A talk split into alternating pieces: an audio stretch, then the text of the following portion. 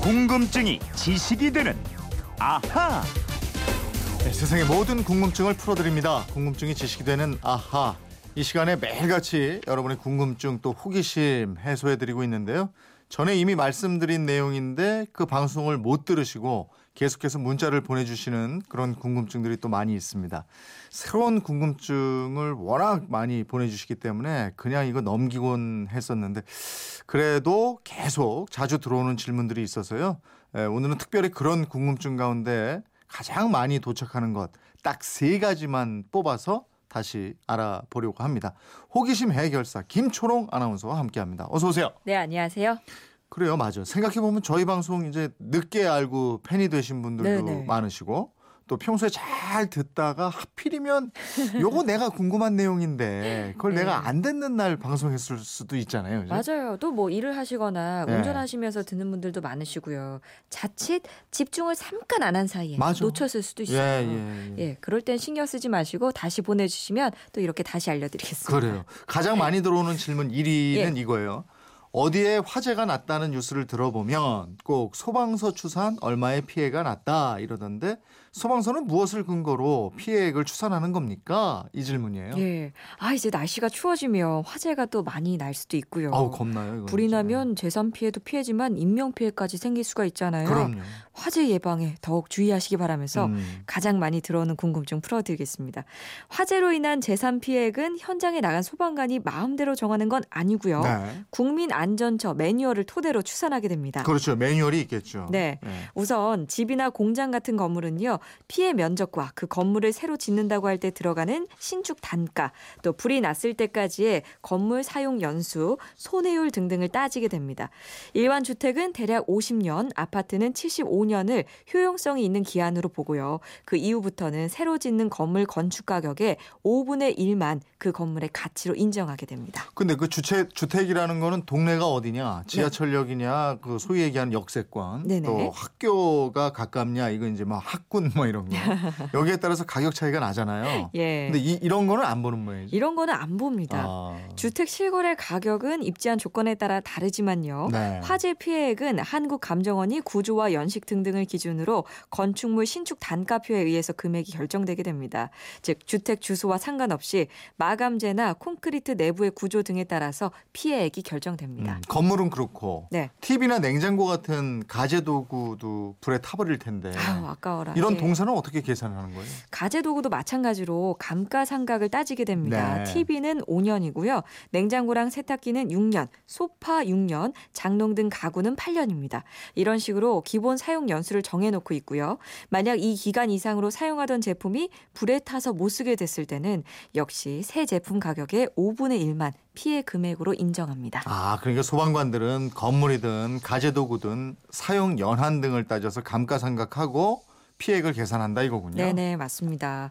그러다 보니까 불이 나서 집을 새로 짓거나 새 가재 도구를 사야 하는 피해자들 입장에서는 소방서 추산 피해 금액이 너무 적다고 느낄 수밖에 없는 걸지 네. 몰라요.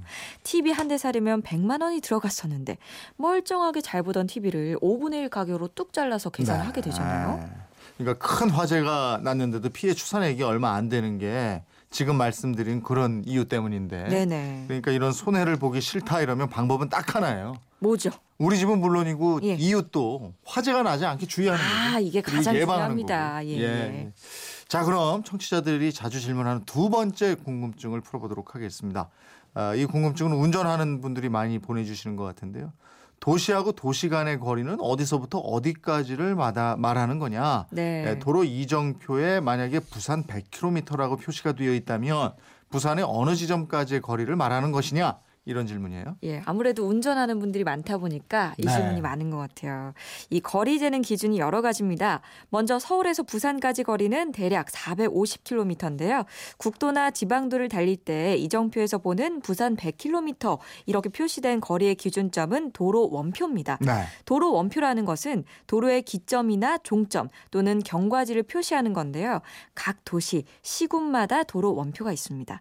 서울의 도로 원표는 서울의 한복판인 광화문 교보빌딩 앞에 있고요. 네. 부산은 부산시청 정문 옆 화단에 있습니다. 음. 또 대구는 중구 경상 감영공원 안에 있고요. 광주는 충량로 5가 입구에 있습니다. 각 도시 간의 거리 측- 측정은 각 시군마다 설치된 도로 원표가 기준점이 됩니다. 네. 이 도로 원표가 처음 설치된 게 일제 강점기라고 그랬죠? 예, 1914년 조선 총독부가 당시 경성, 서울을 비롯해서 인천, 군산, 부산 등 10개 도시의 시가지 원표의 위치를 정했는데요. 지금은 시군마다 다 있습니다. 음. 도시간 거리를 잴 때는 도로 원표가 기준이고 예. 다른 거는요? 다른 거는 고속도로 달리다 보면 중앙 분리대 서울 100km, 대전 50km 이런 표지판이 나오잖아요. 네. 이 거리를 나타내는 기준점은 도로 원- 원표가 아니고요. 해당 고속도로의 시작점이나 끝점이 기준점이 됩니다. 음. 즉 경부 고속도로의 경우는 서울은 양재 IC가 기준점이고요. 부산은 부산 영업소가 기준입니다. 네. 대전, 광주, 강릉 같은 곳도 다 마찬가지고요. 상행선은 서울까지 남은 거리를 나타내고요. 하행선은 대전, 부산, 광주 등등의 그 지역까지 남은 거리를 표시하게 됩니다. 예. 그래서 고속도로 상의 서울 부산 간 거리가 더 짧고 이런 거죠? 예, 도로 원표가 아니고 고속도로 시작점과 끝점이 기준이니까요. 짧습니다. 실제로 경부고속도로 서울에서 부산까지 거리는 420km 조금 못 미치고요. 네. 또 고속도로 중앙 분리대 말고 자동차 머리 위쪽에 있는 도로 표지판에도 거리가 적혀 있거든요. 음. 이 표지판에 적힌 숫자는 그 도시로 빠져나가는 나들목까지의 거리를 표시한 겁니다. 네. 그러니까 저 그건 또 나들목 까지의 거리고. 네. 거리에 대한 궁금증 풀리셨죠?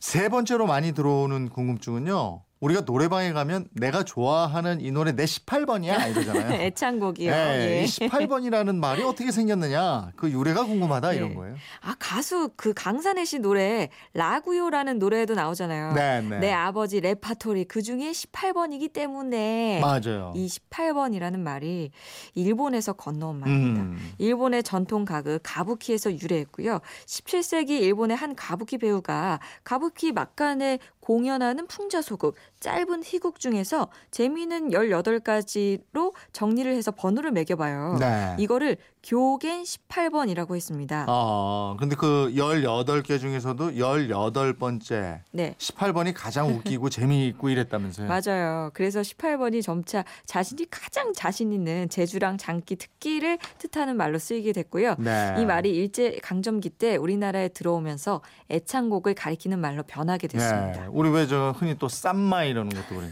네? 있지, 니, 쌈 네. 이래가지고 1, 네. 2, 3 네. 해서 그렇게 돼 있고 이 일본 잔재가 참 많고 뿌리도 깊고 이래요. 그러게 말입니다. 네. 회사에서 회식을 하고 노래방 가면 아 18번 좀 뽑아보시오 뭐 예. 이런 주문들도 많이 하시- 하시는데요. 음. 국립국어원에서는 단골 노래, 단골 잔기 뭐 이렇게 권하고 있습니다. 네. 주로 노래가 되니까 애창곡이라고 표현하시면 좋을 것 같아요. 네. 처음에는 이게 좀 어색한 것 같아도요. 자꾸 쓰다 보면 예. 18번처럼 익숙해질 거라고요. 맞아요. 네. 자, 이렇게 해서 18번까지 오늘은 세 가지 궁금증을 풀어드렸는데 평소에 이렇게 궁금한 게 생기면 어떻게 하면 돼요? 그건 이렇습니다. 인터넷 게시판 MBC 미니 휴대폰 문자 샵 8001번으로 문자 보내주십시오. 짧은 문자 50원, 긴 문자 100원의 이용료 있습니다. 여러분의 생활 속 호기심, 궁금증 많이 보내주세요. 아, 또 궁금해지네. 예. 김초롱 아나운서의 애창곡은 뭡니까? 제 창곡 예, 단골 노래? 없는데요. 없어요? 예. 진짜? 아, 뭐 말하면 여기서 시킬 것 같아가지고 다음 궁금증 예고해드리겠습니다. 내일은요 영화 사도 보셨어요? 네, 사도가 봤어요. 예, 관객 500만 명을 넘었었습니다. 네. 조선 시대에는 사도 세자처럼 세자였는데도 왕이 되지 못한 세자가 또 있었을까요? 아. 몇 명이나 있었을까요? 어. 왕이 되지 못한 비운의 세자들을 만나보시죠. 어, 궁금하네요, 이거. 네. 예, 궁금증이 지식이 되는 아하. 김초롱 아나운서였습니다. 고맙습니다. 고맙습니다.